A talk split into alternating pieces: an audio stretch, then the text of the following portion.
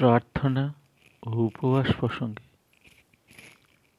যখন আমাদের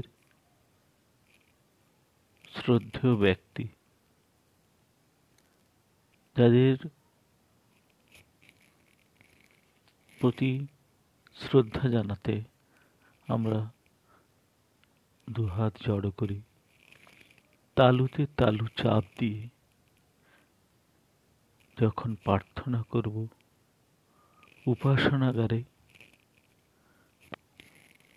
তখন আমাদের ন্যায় নীতি আদর্শ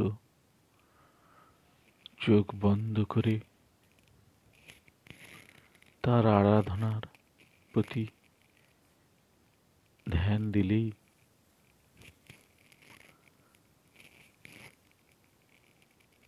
সুস্থতা, মনের পবিত্রতা ফিরে আসে।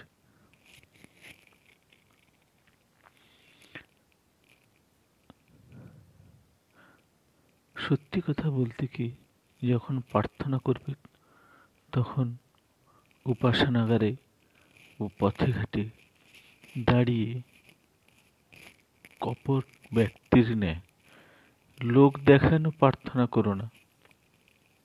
অন্তরে স্থান দিয়ে সত্যিকারের প্রার্থনা করো। তার প্রার্থনায় প্রাপ্য পুরস্কার তোমরা পেয়ে যাবে। কিন্তু তুমি যখন প্রার্থনা করবে, তখন ঘরের ভিতর গিয়ে দুয়ার বন্ধ করে তোমার পিতার কাছে সঙ্গোপনে প্রার্থনা করো। তোমার পিতা সঙ্গোপনেই তোমার প্রার্থনা প্রত্যক্ষ করবেন এবং তোমাকে প্রতিদান প্রদান করবেন। আর প্রার্থনাকালে বিজাতীয় শূন্য কুম্ভ পৌত্তলিকদের ন্যায় বক বক করো না। হয় যা বলছি শোনো। না শুনতে ভালো লাগে। শুনবে না। সেই স্থান ত্যাগ করবে। কিন্তু যখন কোনো ধর্মীয় আলোচনা হবে,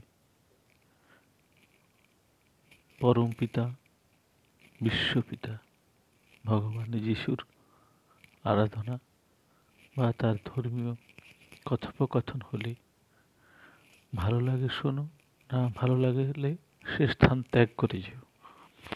কিন্তু যখনই জটিল অবস্থায় পড়বে, যখন শরীর কোনো ব্যাধিতে আগত, তখন আমার কথা শ্রবণ করিও। আমার নামেই তোমার রোগের সুস্থতা মিলবে। তারা ভাবে তাদের বাক্য লাভের ফলেই প্রার্থনা আরও লোকজন উপস্থিত হবে। নো। তাদের কথোপকথন, বাক্যলাপে পরিবেশ, পরিস্থিতি নষ্ট হবে। তাদের মতো হয়েও না। প্রার্থনা তুমি নিজের অন্তরাত্মা দিয়ে করো। তুমি কি চাও তাকে প্রার্থনা জানাও তিনি পূরণ করিবে।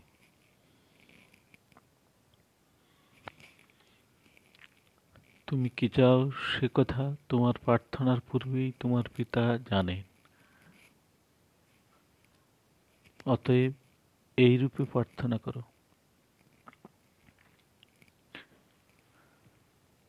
হে স্বর্গবাসী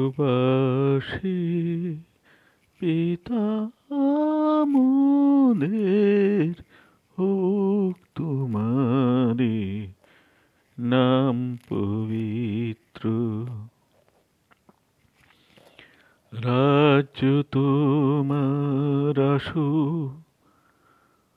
স্বর্গ হতে মর্তলোকে হোক তোমার ইচ্ছা প্রতিষ্ঠিত।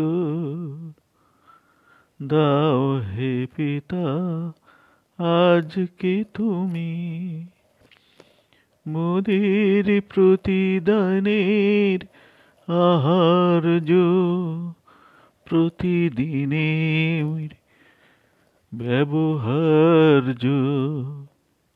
ক্ষম হে ক্ষম, হে পিতা, মম যেমন মোরা করিনু ক্ষমা, আর সবাকার সকল ত্রুটি তেমনি মোদির সব অপরাধ বিসর্জ মোদের আর না করো প্রলোভনে যুক্ত, বরং করো মোদের মুক্ত। এ বিষাক্ত পৃথিবী, বিষাক্ত সমাজ থেকে মুক্ত করো। পৃথিবীর তিন ভাগ জল, এক ভাগ স্থল। তেমনি বিশ্বপিতা, পরমপিতা, প্রভু যিশুর ভাবধারাও পৃথিবীর তিন ভাগের এক ভাগ।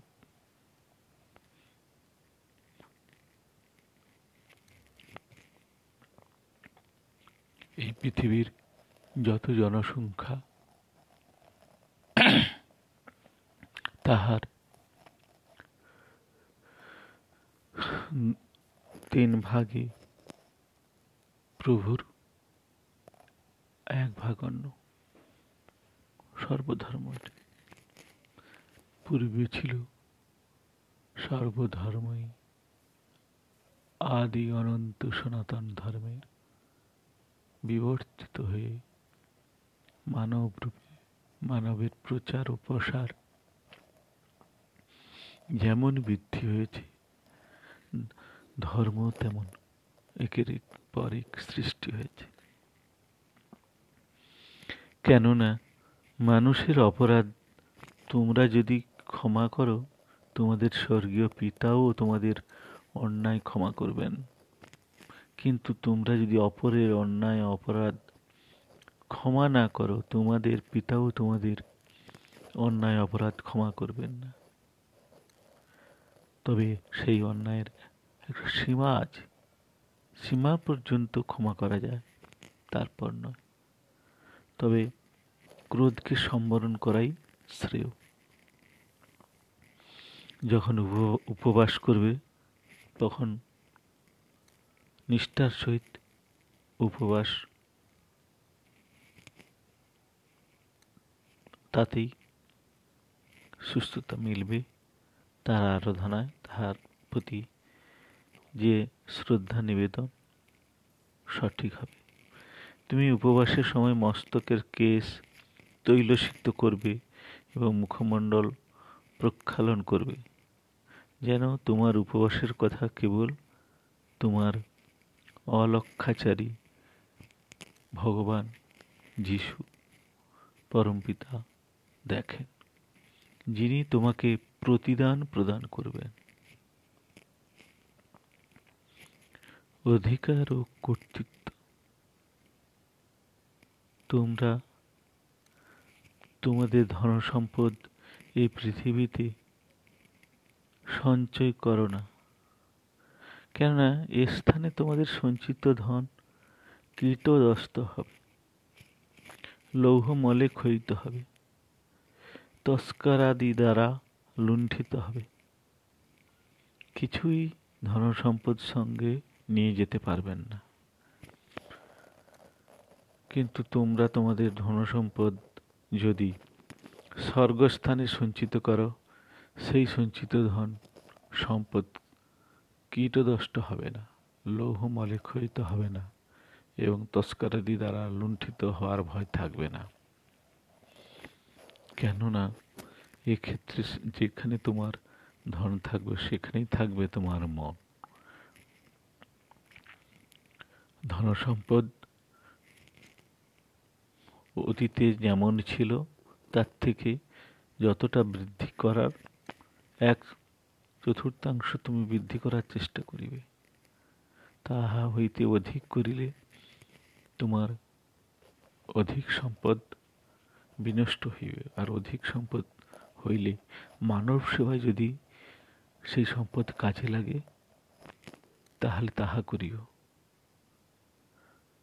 চক্ষুই দেহদীপ তাই তোমার চক্ষু যদি নিষ্কলুষ হয়, তোমার সর্বদেহ হয়ে উঠবে দীপ্তিময় কিন্তু চক্ষু যদি কলুষিত, সর্বদেহ হবে অন্ধকার আচ্ছন্ন কিন্তু তোমার অন্তরের আলোক যদি থাকে আধার আচ্ছাদিত সে আধার কত যে তামসী, কেহই একাই সময়ে দুই মনিবের সেবা করতে পারে না। এক মনিবকে যদি সে ভালোবাসে, অন্য মনিবকে সে ঘৃণা করে।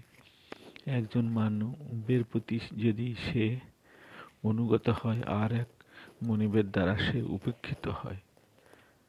ঈশ্বর আর কুবেরের সেবা একই সঙ্গে কখনো সম্ভব নয়। কুবের মানে ধনসম্পদ, অর্থ, লোভের আশা। সেই ধনসম্পদের প্রতি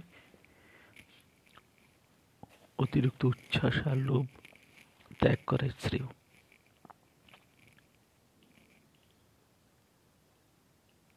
আজকের মতো। আগামী কাল আবার বাইবেল পাঠ করে শোনাবো।